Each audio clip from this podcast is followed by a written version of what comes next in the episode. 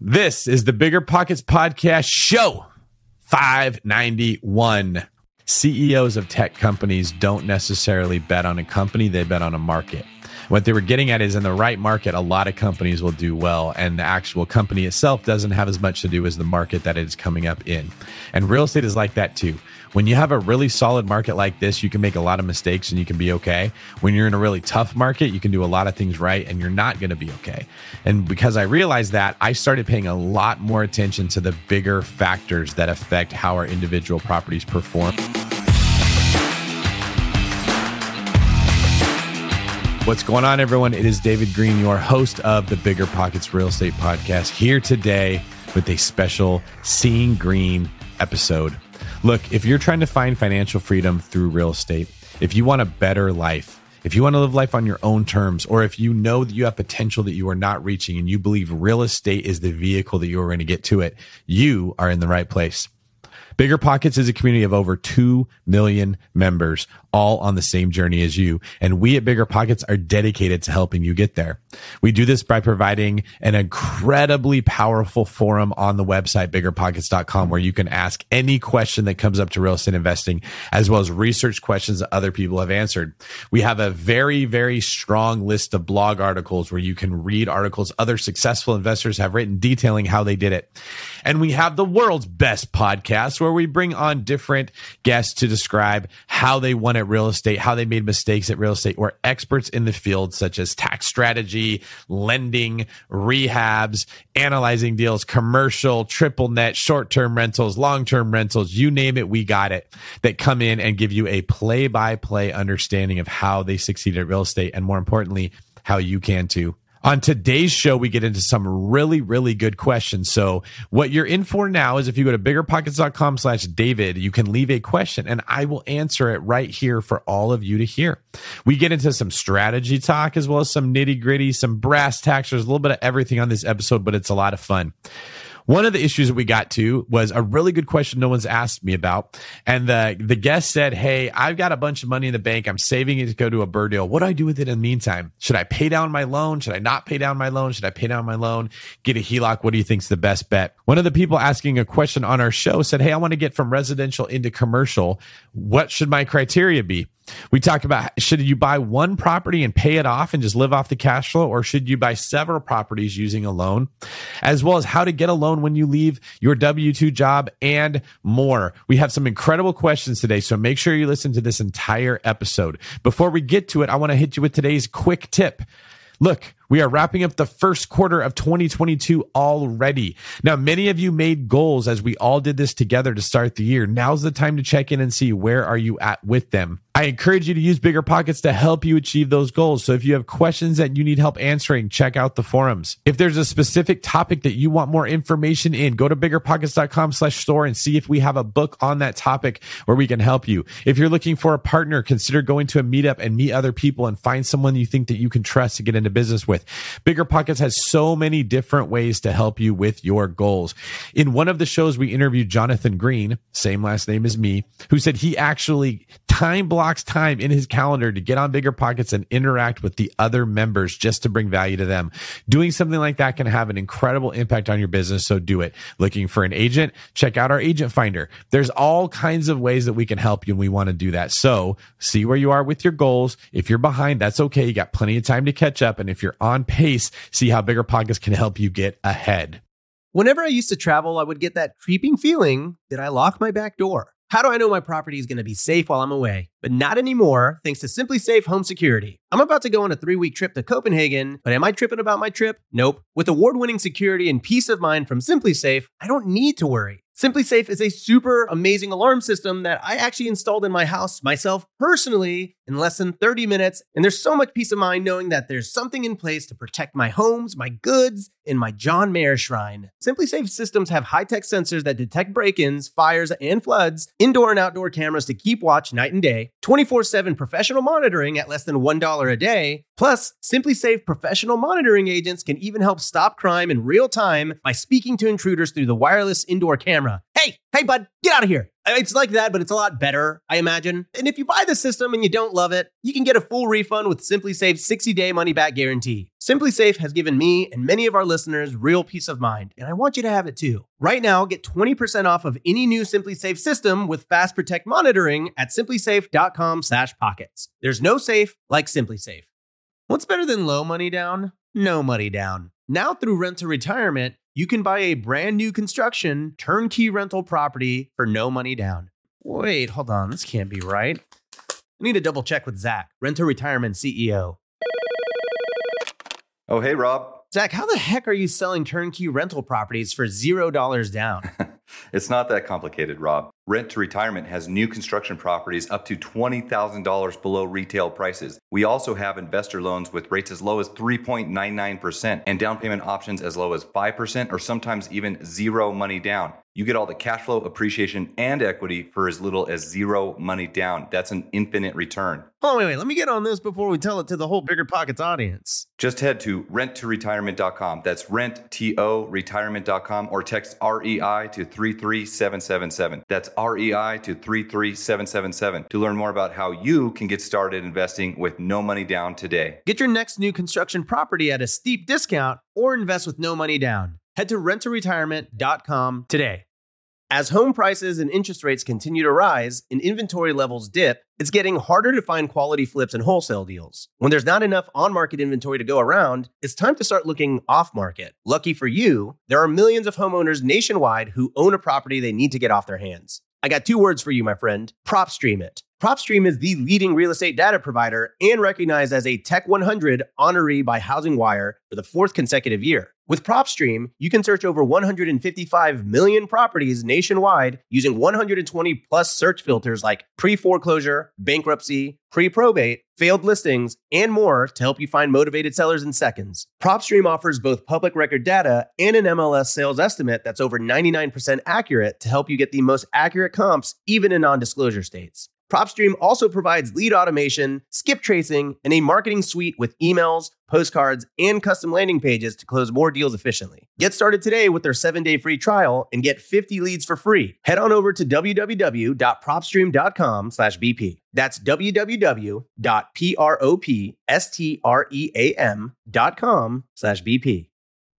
All right. I want to encourage you before we move on to listen to us on our YouTube channel. We take these same podcasts and we do put them on YouTube. When you're listening on YouTube, you get to see some of the weird, like, hand gestures that I make or funny faces that I make. But more importantly, you can leave us a comment. And that's what I'm looking for. If you go to YouTube and leave a comment about what you liked, what you didn't like, what you want more of, I will know how to answer these questions better.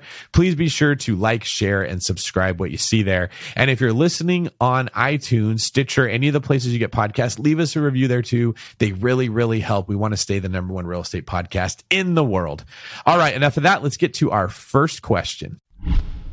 Hey, David. My name is Caleb. I'm a home builder and a realtor here in North Central Texas, in Fort Worth specifically. I've actually got 42 new sets of plans that I have to get started this week, so it's going to be really busy. Uh, but my question is obviously pertaining to investing. So, my wife and I, we have our primary residence, um, and we also have an investment property that we just put under contract uh, to sell. Um, and when when it's all said and done, I'm going to walk away with about eighty thousand um, dollars investment for investment purposes. That's not including our personal savings and and all that other you know personal finance guru recommendations. Um, uh, that's strictly just money to use to invest. There's two schools of thought here, and I've kind of been going back and forth between the two once this house closes. One option is to split that money into two 20% down payments on around uh, $200,000 properties. And so basically, I'm doubling down. I'll be turning that one rental property into two rental properties just because the amount of equity that I was able to, to pull out of it by selling it. Um, I didn't want to refinance it because the rates uh, and the, the price just wouldn't have made sense for the amount that I could have pulled out without doing an appraisal. You know, it's kind of a complicated situation. Anyways, it was better for me to sell it. So, option number one is to double down, buy two houses with that. Option number two is the BRRRR strategy to save up enough cash to where I can I can buy a house cash, uh, remodel it myself, doing all the work, um, and then refinance um, and and you know just do the traditional BRRRR thing. I think that would take me another six months or so to save up the money that I would need in order to achieve that or find somebody to partner with. What are your thoughts on this scenario? Uh, what would be the best course of action in your mind? Um, and what are you betting on um, appreciation wise uh, in 2022? That's this year. All right, man. I, I really appreciate it. I love all of Bigger Pockets content. Um, you're awesome. Thanks. All righty. Well, thank you, Caleb. That was a very well thought out video with some really good questions in there, and I'm happy to tackle this for you. Now, let me start off by saying to you and to the audience, this is a subjective interpretation of what I think you should do, which is based on what I would do. But you're in a different circumstance in life than me. So take that into consideration if you're listening to my advice. Not everybody's in the same situation and not everybody is seeing the cards being dealt the same way that I'm seeing them. But with you guys understanding that if I was in Caleb's situation, here's what I would do. I would go ahead and answer. First off, the last question you asked is probably the best place for us to start. It's what do I see happening in 2022? And that's a great question to ask because my advice is going to be geared off what I see happening. The same advice doesn't work in every single market. You really got to adjust your strategy to what's being offered to you. So here's what I see in 2022 more money being printed, money that has already been printed hitting the actual sort of like consumer experience. So you're going to see gas prices go up more, groceries go up more, the price of assets go up more. So like this wave was started, this tsunami in the middle of the ocean of inflation. It's now making its way to shore. So we're going to see more of that. I think you're going to see more people rushing into real estate because they are recognizing that that is a great inflation hedge. We're also not building enough of it. I think rates might go up a little. They might go down a little. They're largely going to stay the same. So I don't think the rate issue is going to play a very big role in real estate. But I do think that real estate is going to go up in value, both in rent and in how we value it as far as what it would sell for. So overall, it's going to be another really strong market. That's what I think. And that's why I'm going to give you the advice I'm giving. So option one was should I take my $80,000, save up more?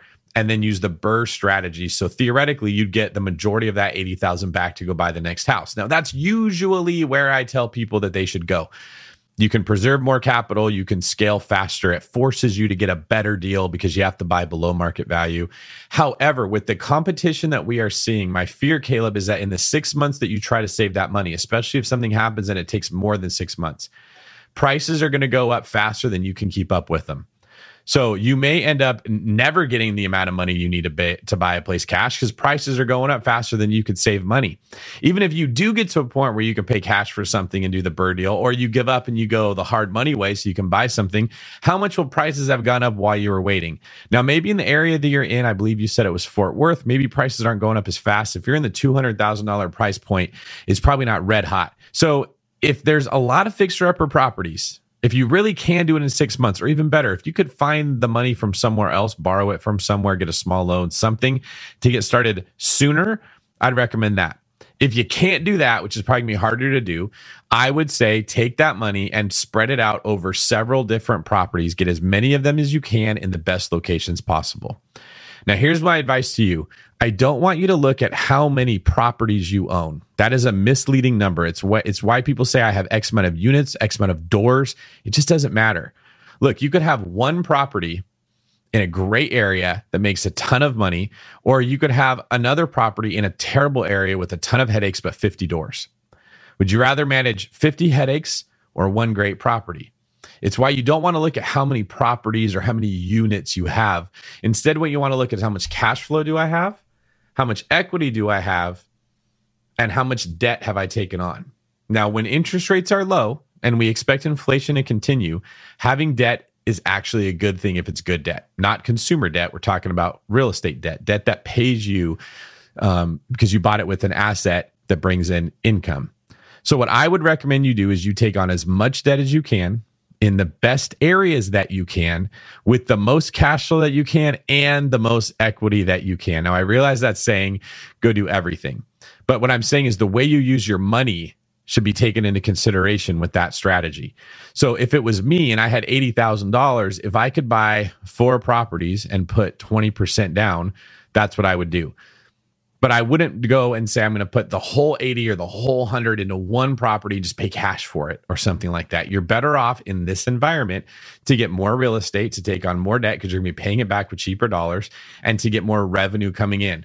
Now, don't make the mistake of thinking that the cheaper houses are the better deals or the safer deals. It's not true. It doesn't matter the price of the home, it matters the location of the home and the quality of the tenant you're going to get.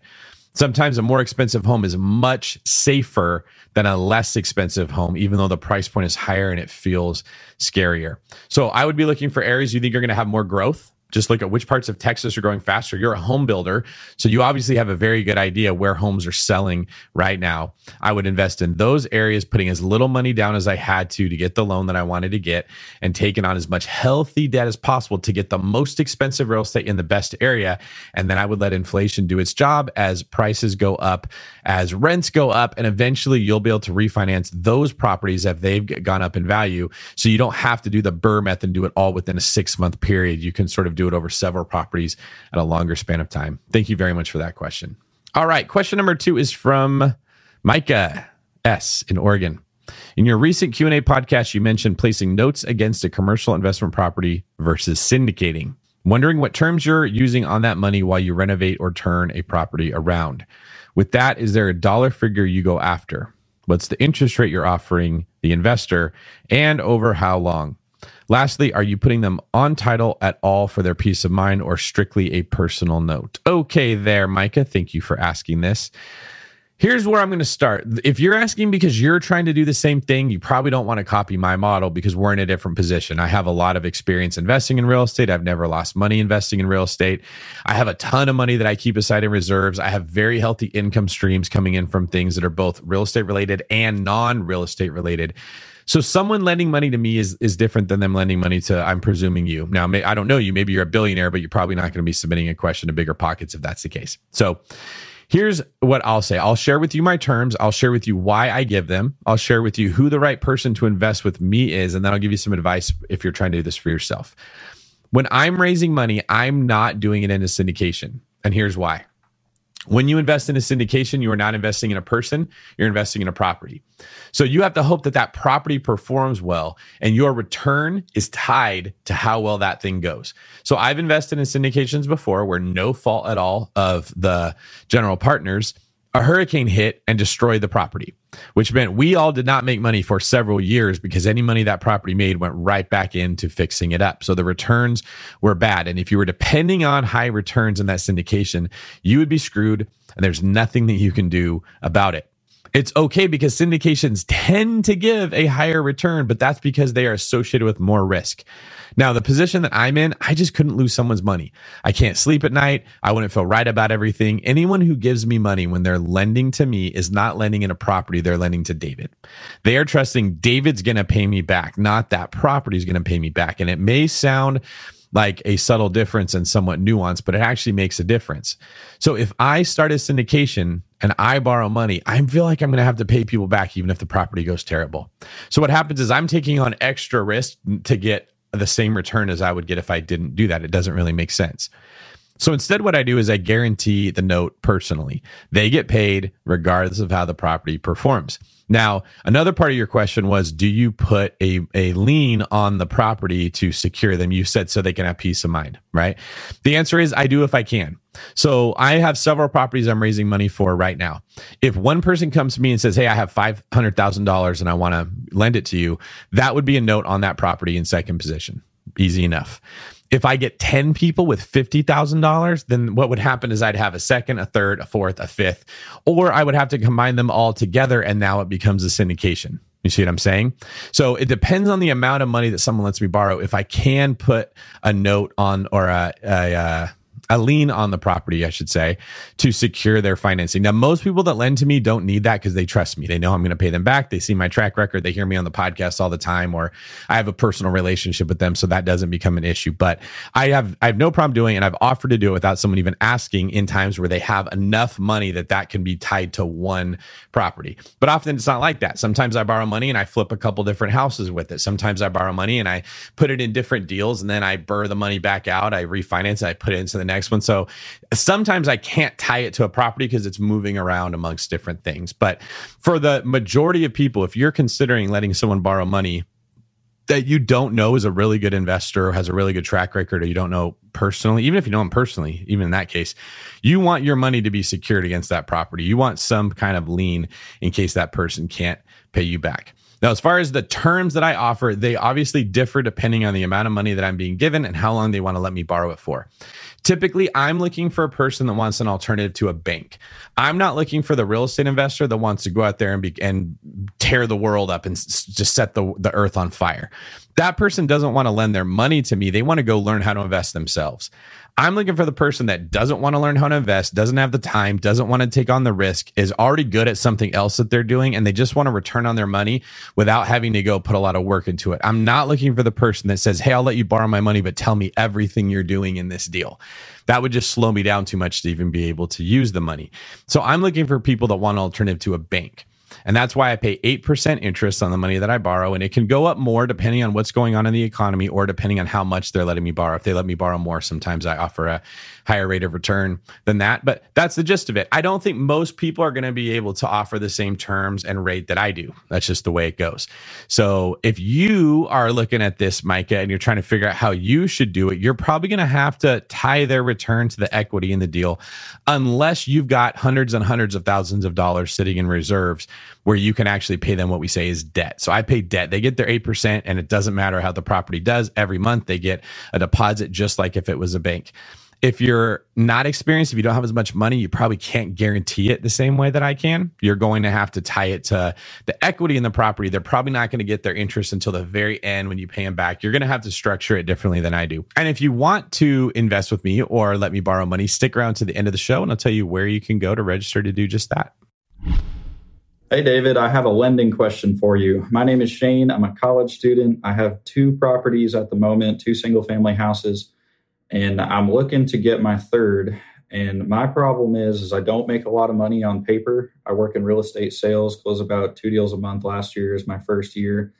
Um, I make nine bucks an hour as an EMT and obviously college student. So I'm looking to get out of the house I'm in now, which was supposed to be a flip. It's way too big of a house for me to be living in. I'm going to turn this one into just a larger, higher end rental. But so I'm looking to put a seller finance offer out, get into that, and then do a balloon payoff in, I don't know, about five years or less. So I need to qualify without a lot of income for a personal home, which will eventually be a rental. But I, I, just need help refinancing after I get into it. Thank you. All right. Thank you for that, Shane. Luckily for you, this is not too difficult of a problem. So, if I hear you correctly, what you're telling me is that you want to refinance out of this loan that is seller finance with some private money and hard money into just a straight 30 year fixed rate mortgage, but you don't make a lot of money. So, your DTI isn't solid. You're having a hard time with the refi. What you need to do is to find a broker like me and ask them if they have any debt service coverage ratio loans or DSCR. Those are loans where the bank is going to take the income that the property itself would be making if you rented it out and use that to qualify you as opposed to pro- money that you are making working $9 an hour as an EMT. I believe you said. So you can try banks, you can try credit unions. They're probably not going to have uh, products like that, you need to go to a broker like me who goes and finds different lenders. And then we find the one that has the product that you need. And then we broker the deal for you. So luckily for you, it's not too complicated or too hard. You just have to be asking the right people. You could call a hundred credit unions and probably none of them are going to have the product you need. So the right direction for you to go in is a mortgage broker. All right. In this section of the show, we are going to go through the comments that are dropped on YouTube. Now, I love when you guys drop me comments on YouTube because it gives me an idea what type of content you want to see, what type of questions we should be picking. It also lets other people see what you think of the podcast, what everybody kind of thinks of it. So, this is one of my favorite segments where I get to go through and share some of the comments we had. The first one comes from Krista Seals. Hashtag David Greene for president. That's pretty cool. What are you call the emojis where the hands go up like this? Praise hand emojis and then a smiley face. Thanks for dropping all this knowledge. Economics definitely affect real estate, so I appreciate you touching on those topics. Well, thank you, Miss Krista. I appreciate that. Um, that is a thing that most real estate influencers or teachers, whatever you want to call us, want to shy away from. It is easier to tell you how to analyze a deal. It is easier to tell you how to pick a tenant. It's easier to tell you how to rehab a house than it is to, to get into the huge, complicated macroeconomics of real estate. But I heard a very smart person tell me once that CEOs of tech companies don't necessarily bet on a company, they bet on a market. What they were getting at is in the right market, a lot of companies will do well, and the actual company itself doesn't have as much to do as the market that it's coming up in. And real estate is like that too. When you have a really solid market like this, you can make a lot of mistakes and you can be okay. When you're in a really tough market, you can do a lot of things right and you're not going to be okay. And because I realized that, I started paying a lot more attention to the bigger factors that affect how our individual properties perform. So I appreciate that you noticed that. Comment number two. These are my favorite. How can we know if it's a Q&A episode? Search coaching calls in the title. Okay, so aberrant art. This is a very good question. How do I know what type of episode I'm going to get, especially because you like this one? Well, one way is if the light behind me is green, you know it's a seeing Greene episode but maybe you're you want to find out before you actually open it and start watching it. So another way would be to look for the title artwork. So if you see just my face, it's probably just me on a seeing Greene. If you see me and Rob Abasolo or me and some other co-host, then odds are it's an interview with someone or a deal deep dive or a topic deep dive into a specific strategy or something that we're working on or deal we did maybe. But when it's just me, it's more likely to be a seeing Greene episode. Another thing is that you can check out the show description. So if you check out the little arrow that points down and it drops down the whole show, you'll see the topics that we talk about. When there's a lot of them with timestamps, you'll know, hey, that's more likely to be one of these Q&A episodes.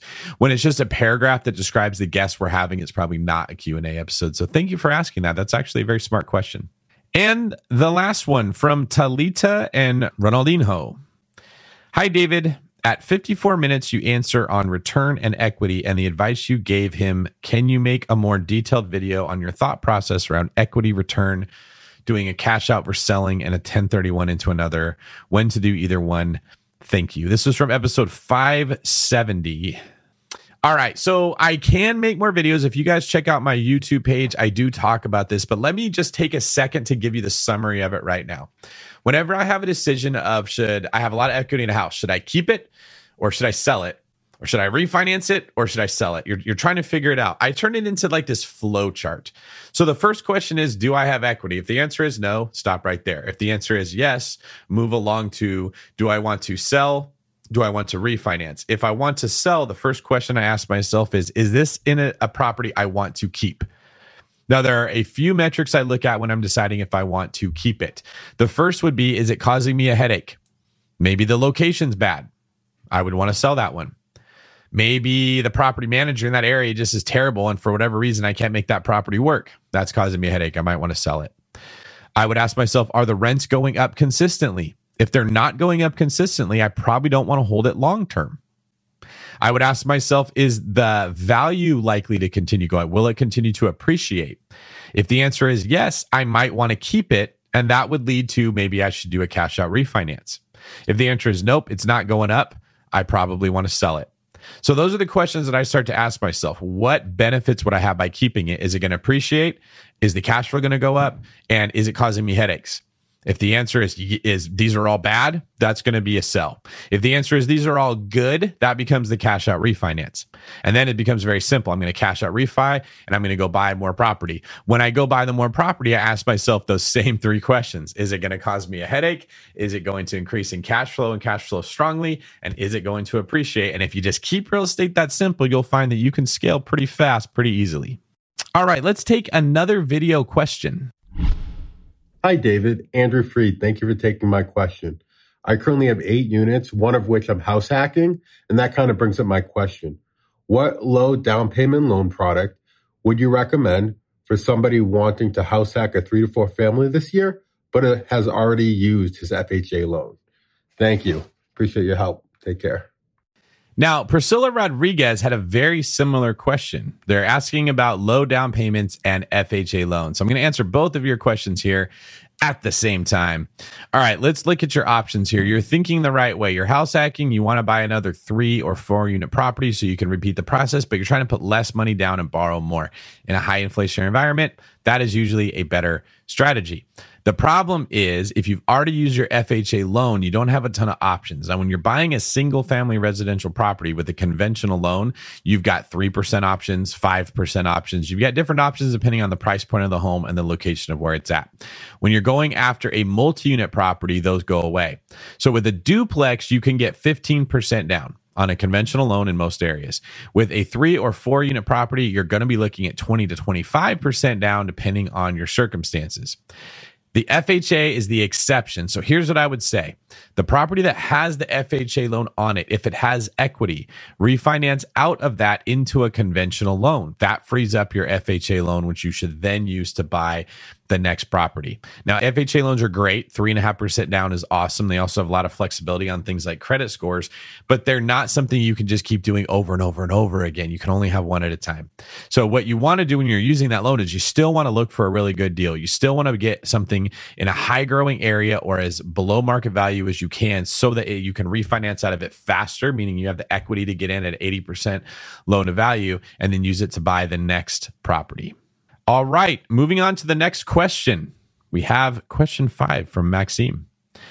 Hey, David, in episode 570, you had mentioned that good new deals are getting harder and harder to find as more investors are coming into the market. Given that technology has made investing easier, yes, I did say that. Do you think that these two trends are indicators of home ownership levels decreasing as investors push up the real estate prices? If so, how hard do you think it will be to break into the market 10 to 15 years from now? I am 15 right now, so not investing just yet, just interested in real estate and planning ahead. Thanks. Well, first off, Maxime, kudos to you for being 15 and listening to this podcast and thinking ahead. That's way further than I was when I was 15. Also, we just interviewed Dominique Gunderson, who got her start at 17 years old. So you may not be as far behind as what you think. Now, let me clarify a few things. I don't think it's just investors that are making the market too hard for people to buy homes. I work in real estate, in real estate sales, and I see that a small percentage of the people buying homes are investors. It's still mostly people who just want a place to live and want to own, not rent, that are buying the majority of homes. I don't think the problem we have is because there's too many investors. I think that the problem we have is because there's a lack of inventory. So if I was in your situation, here's what I would be thinking. Monitor the amount of homes that are being built in the area where you want to buy. So it doesn't matter if you live in Tucson, Arizona, and they're building a lot of homes in New York. What you want to know is if you're going to be buying in Tucson, how many are they building there? Pay attention to that. If they're not building more homes, it's going to be harder and harder and harder to get these homes when you become a buying age.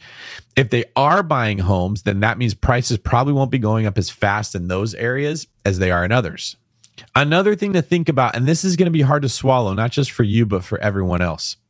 When we had a more consistent money supply, saving up money made more sense. You knew if I can save up X amount of money, I can go buy a house. I remember a conversation I had with one of my aunts when I was like your age, 15. And she said, Shoot, I think if you go into a bank and you have $30,000 that you say you have as down payment, they're going to give you a loan. And at the time, she was actually kind of right. It was very hard to save up money, and $30,000 was a lot more then than what it is now.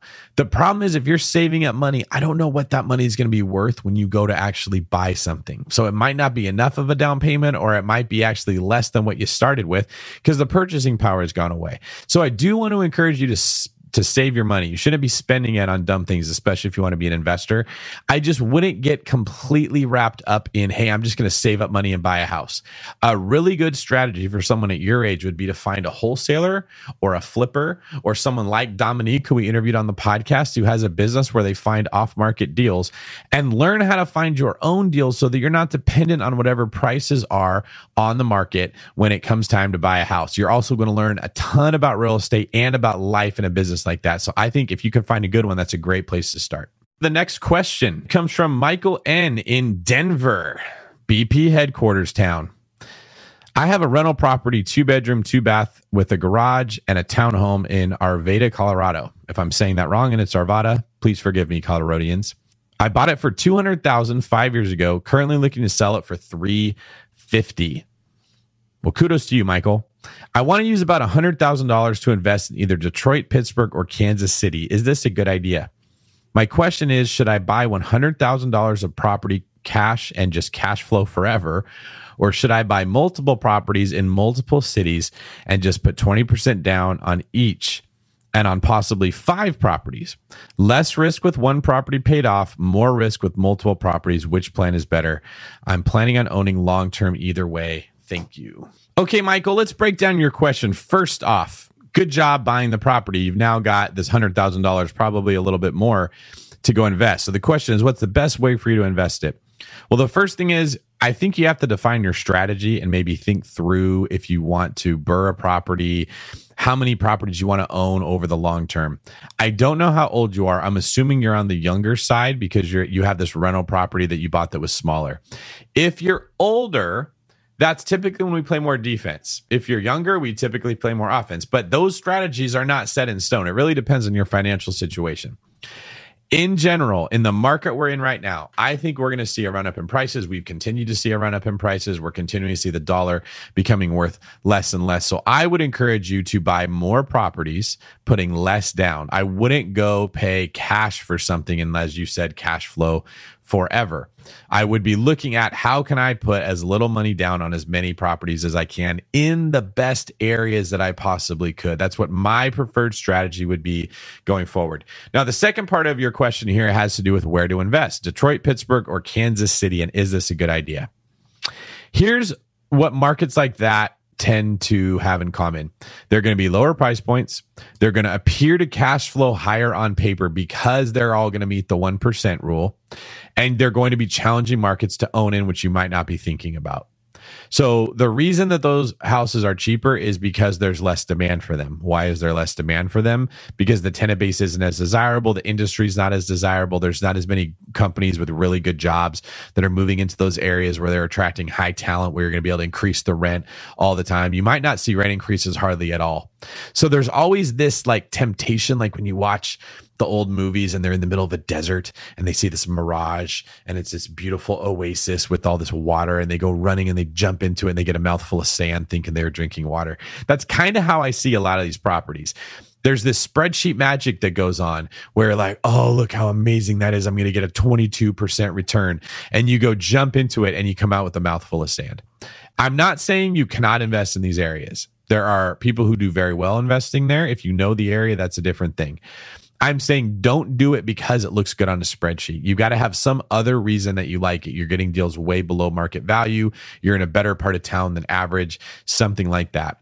My advice would be if you have this money and you want to go invest it, go invest it into a market that is going to see big growth. I like South Florida because a lot of New York is going there. I like Arizona, Nevada, Idaho, Colorado because a lot of Californians are moving there. Look at where people in Seattle are living and say, where would they want to move to? Ask the agents who are selling houses there, where are the people moving that you have that are clients? Go buy in those areas. That's what I'm doing. And I think that that's a much better strategy than going into the cheapest market that you can find just because the housing prices are low.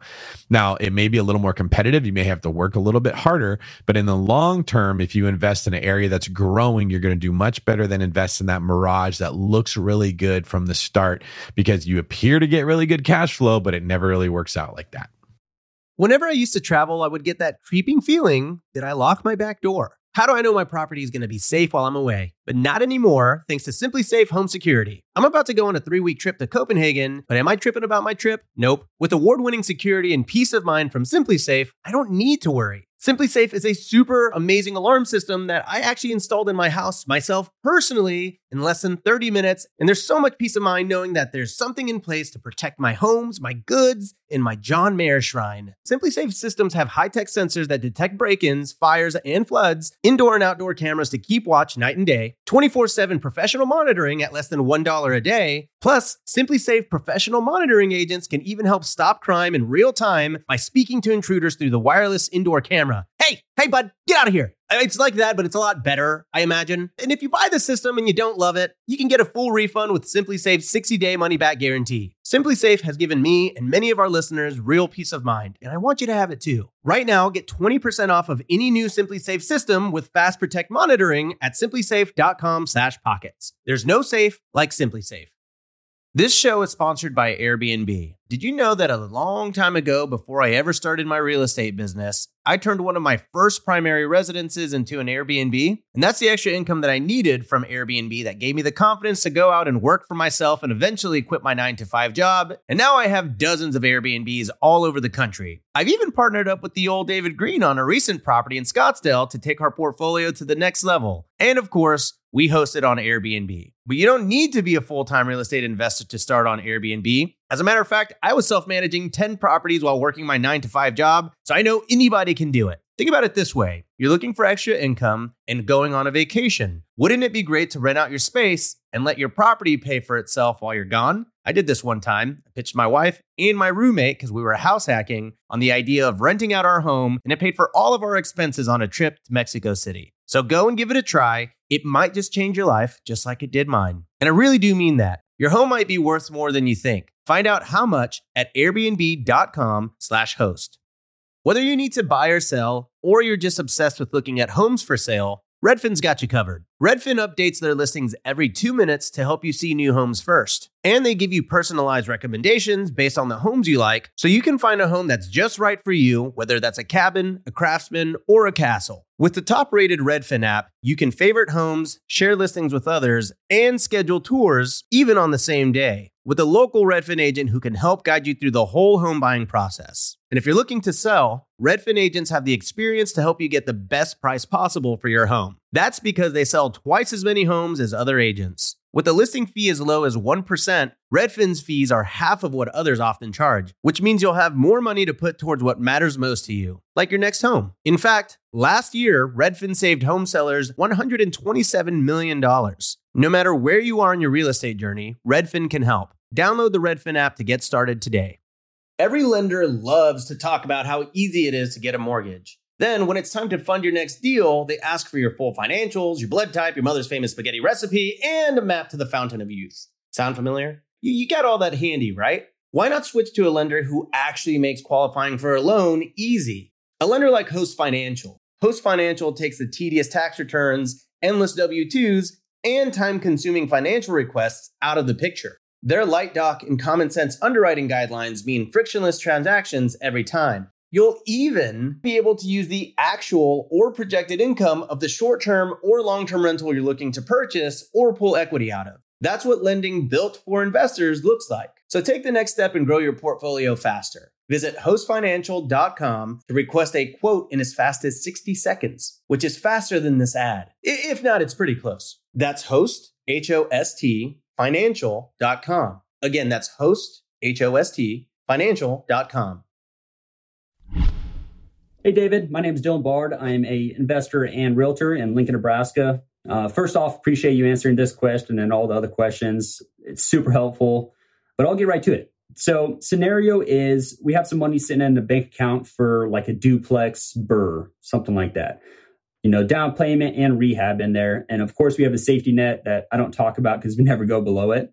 But my question is do I take that money and do I throw it into one of our other rentals which would allow us to have a higher cash flow and like higher return on equity than having it sit in a bank account that's getting like 0.1% interest or whatever it is.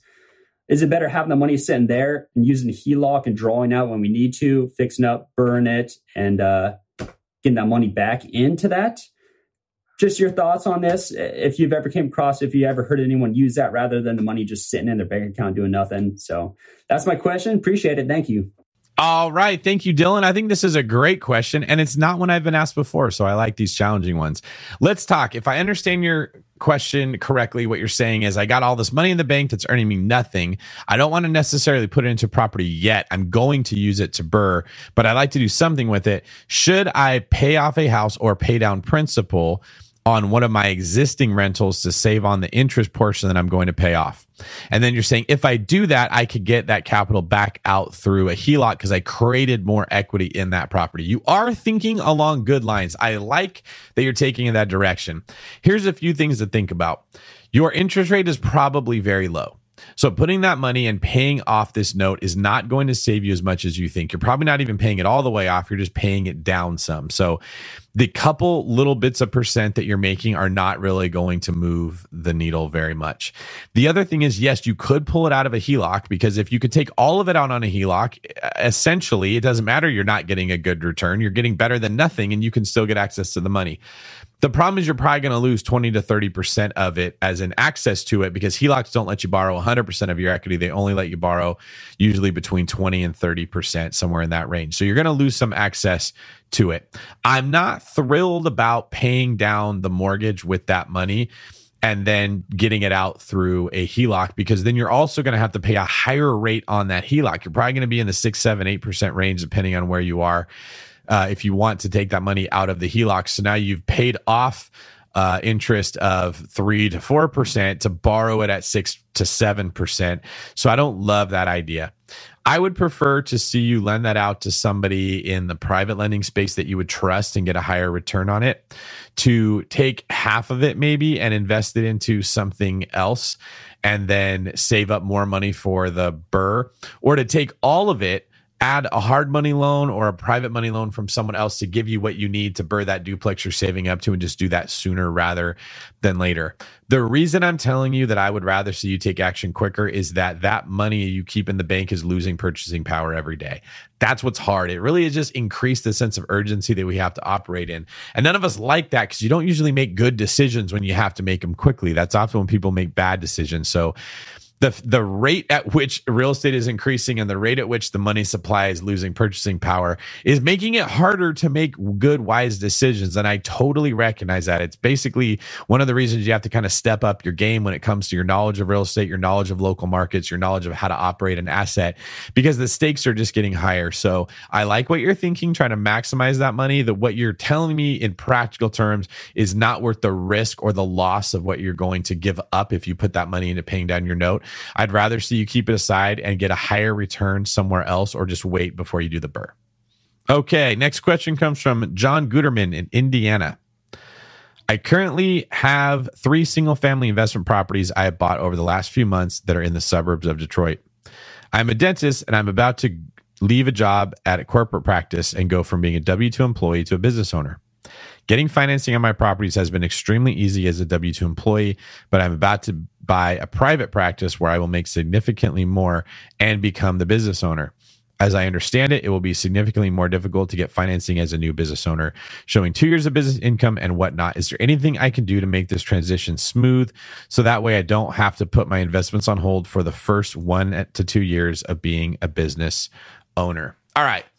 I like the question. This is a challenging one, John. I'm going to do my best with it, but I do want to say that this is one that we would want to run through a CPA before we put it into play. Happy to introduce you to mine if you want to send me a message, you or anybody else. I can make the introduction for you. But here's what I would do if I was you. When you become a business owner, you're not necessarily giving up W 2 income. It depends how you structure that business. Okay. So I have corporations that I run my businesses through, but then that corporation can pay me as a person, a salary, a W 2 to work in that corporation. So if you are going to buy a practice, but you're still going to work in the practice, which it sounds like you are, one thing to run by your CPA would be if I pay myself a salary out of that business, can I do that? And if so, most lenders will let you use that income that you paid yourself as long as there was not a significant break from when you were practicing dentistry from someone else to yourself. So if you buy the business, jump from the person that you're working for now to working for your own business because remember that business is a different entity for tax purposes than you. And then pay yourself the income. They probably won't see it as a break in employment, and you can use whatever income you pay yourself out of that business to buy real estate. Now, why a lot of people don't do that is they don't want to have to pay taxes when they pay themselves.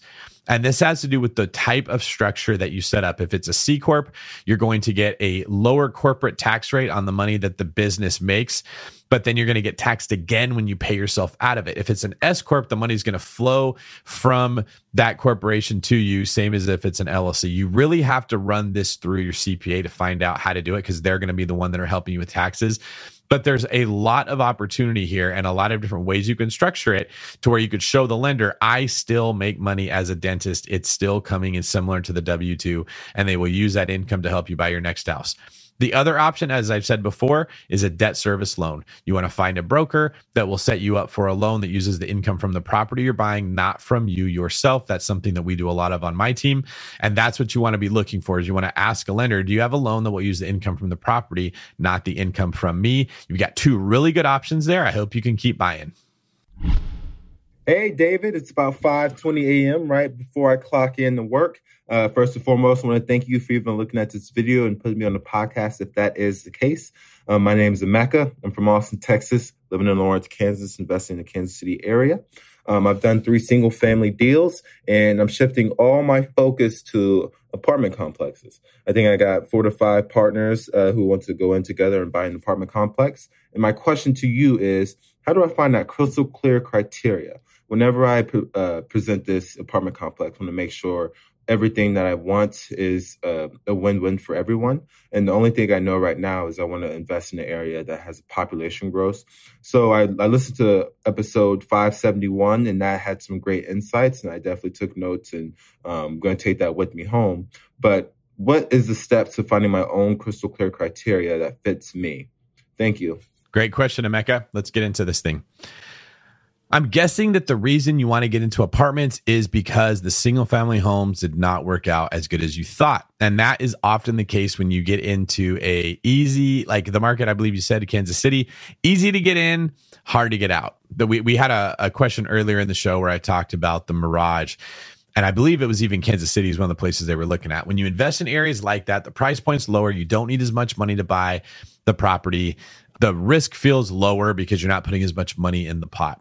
The problem is the rents don't go up, the values don't go up, stuff breaks when your tenants leave. It's very hard. You have very thin margins you're trying to operate on to make it work. And many people that start in those markets get out. Why did they get out? Well, A, they already learned the fundamentals of running property. That's the benefit of these. They're kind of, I call them like markets like training wheels. You're probably not going to lose everything. You're not going to fall off the bike and, and crack your skull open, but you're never going to go that fast. So it's a great way to learn the fundamentals of real estate and then from there scale into where you are going to make more money, which it sounds like is what you're doing here. So I commend you on that. I also commend you on bringing up the fact you need a crystal clear criteria. Here's how I would go developing it. A lot of thing that people don't think about when they first get started is the financing component. So if you found a property, you analyzed it, you spent hours digging into this, you did a bunch of due diligence, you decided, I want to buy it, you submitted your letter of intent, you go through the process, you go to the bank and they go, whoa, whoa, whoa, whoa, whoa. What's your net worth? Oh, you can't buy a property like this. You need a person with more money backing you. What's your experience with this? Oh, we can't lend to you. You've never done it before. And all that work was for nothing. So I would recommend that you start with the lender. Find a person or a bank or a institution that will lend you the money for this and say, if you were to look at this deal right here, what would you need from me? And they will give you a list of the criteria that you're going to go through. It's very different than residential properties. As I bought more and more commercial properties, I've seen in some ways it's easier, but it's very different. Like a lot of the times they'll want a key sponsor. That's a person who's got a really big net worth that's going to be on the hook, kind of like a co-signer. And they're going to want a chunk of the deal because they're taking on the risk of, hey, if this thing goes bad, it's my credit that's on the line because the bank wants to know that if you manage this thing poorly, somebody else has a lot of money and they can come and they can still make that payment. You might not have been thinking about that when you're considering getting into this different asset class. The reason I like to start with the lender is that the lender is actually a bigger investor in this deal than you. So let's say they want you to put 20% down. In our mind, we're like, oh, that's way more than 5%. This is ridiculous. I got to put down 20%. In the bank's mind, they're saying, I'm putting down 80%. 20 is nothing compared to 80. And so, because they're the bigger investor in this deal, they're going to have just as much due diligence in some ways as you. They're going to have systems in place to limit the chances that this thing could go wrong. So by learning how to meet their criteria, it forces you to analyze a deal from a different perspective and better. So that's where I think you should start. Start with the lender, find out what they need. Now, once they do, they're going to tell you based on your net worth or the assets you have under control right now and your experience level, they're probably going to give you a price range. Let's say they say, okay, three to five million is what you're going to be able to buy in. Well, that's the first part of your crystal clear criteria. You know, right off the bat, I'm looking in the three to five million price range or below. Once I had that, I would ask myself in the area that I want to invest, what's the best location that I can be in in the three to five million range? Now you've got the location down. So you've got the price, you've got the location. Once you've got that, I would say to myself, from here, what are the assets that I will need that will support me? The team I'm going to need to build. You're probably going to want a property manager. You're probably going to want a handyman. You already you already know you're going to need that lender, right? So start finding the pieces that are going to help you that work in those areas. That's the next thing that I would do. If you can't find any, maybe that area is not going to work for you, but you are definitely going to need them. You mentioned demographics briefly. That's the next thing to look at. What type of people are moving here? What type of people live here? What's the job industry like? Uh, why do people live here? Do they live here because they want to work? Do they live here because they really like the weather? Is it just these are people that have lived here their whole lives and so they never get out of this city and they just keep continually living here forever? You want to know who is my tenant base because that's the customer that you're serving that's the person you're trying to create an environment for to live in so you want to know who's going to be there and are those the kind of people that you want as your customer base the last piece is what broker are you going to use to help you find the deal? Now, you may just go on LoopNet or CoStar and look for it yourself and go with the listing broker. That's what most people do. You may go to a broker and ask them to help represent you. But I think that's a really good start for you when it comes to the crystal clear criteria that you want. Now, there's a very good chance that when you actually look into this, you realize I don't like any of these properties or there's nothing that I want in my price range. If that happens, find a different area or find a different person to partner with you on this deal that does have the experience. But once you've got those down, you'll know very quickly if this is a, a strategy that's going to work in the area that you're in or if you're going to have to look elsewhere.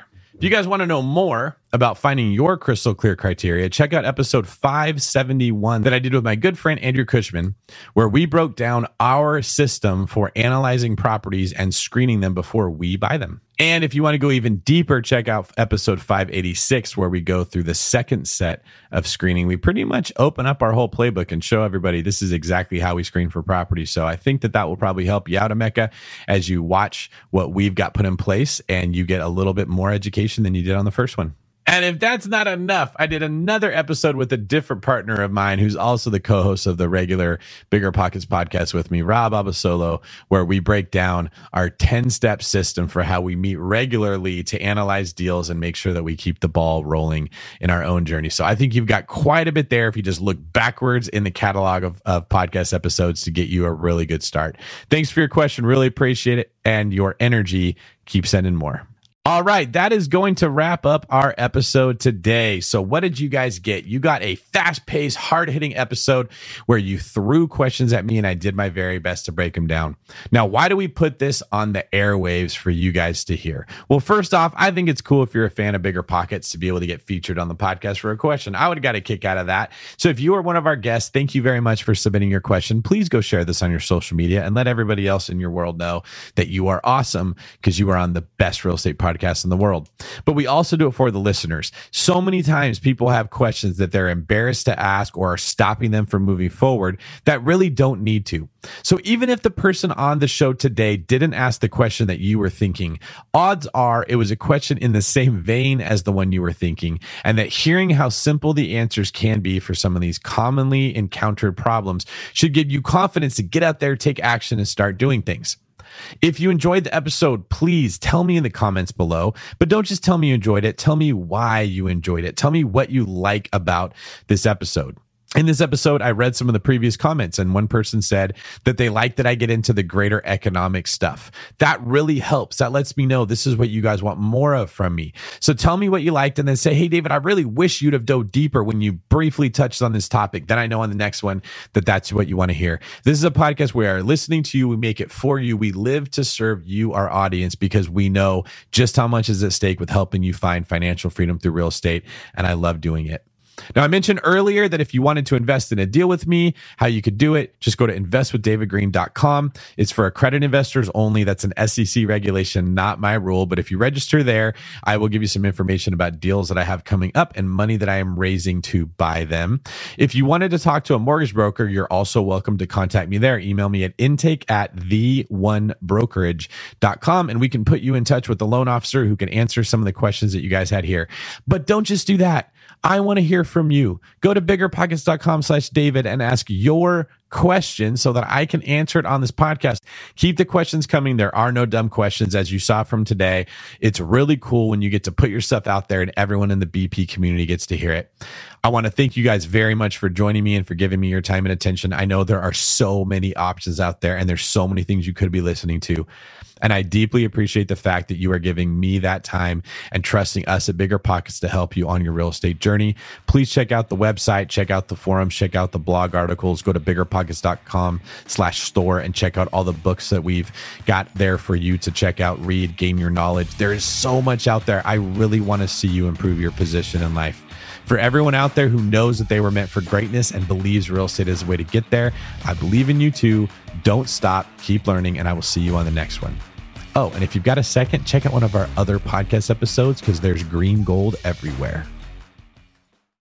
The market is changing, and finding your way can be tricky. Rates shift, headlines whirl, but your goal hasn't changed. You want financial freedom. And the best investors know it's not about timing the market, it's about time in the market. If you're ready to get into the real estate investing game or take your game to the next level, finding an investor friendly agent is your next step. With BiggerPockets Agent Finder, you can find the right agent in minutes. Just head to biggerpockets.com slash deals and enter a few details about what and where you want to buy, and bam! Instantly match with an investor friendly agent who fits the bill. These local market experts can help you navigate the neighborhoods, analyze the numbers, and take action with confidence once and for all. This free resource is only available at biggerpockets.com slash deals. Get an agent, get the deal, and get closer to financial freedom at biggerpockets.com slash deals. That's biggerpockets.com slash deals to find your investor-friendly agent today. The content of this podcast is for informational purposes only. Past performance is not indicative of future results, and all hosts and participant opinions are their own. Investment in any asset, real estate included, involves risk. Use your best judgment and consult with qualified advisors before investing. Only risk capital you can afford to lose. BiggerPockets LLC disclaims all liability for direct, indirect, consequential, or other damages arising from reliance upon information presented in this podcast.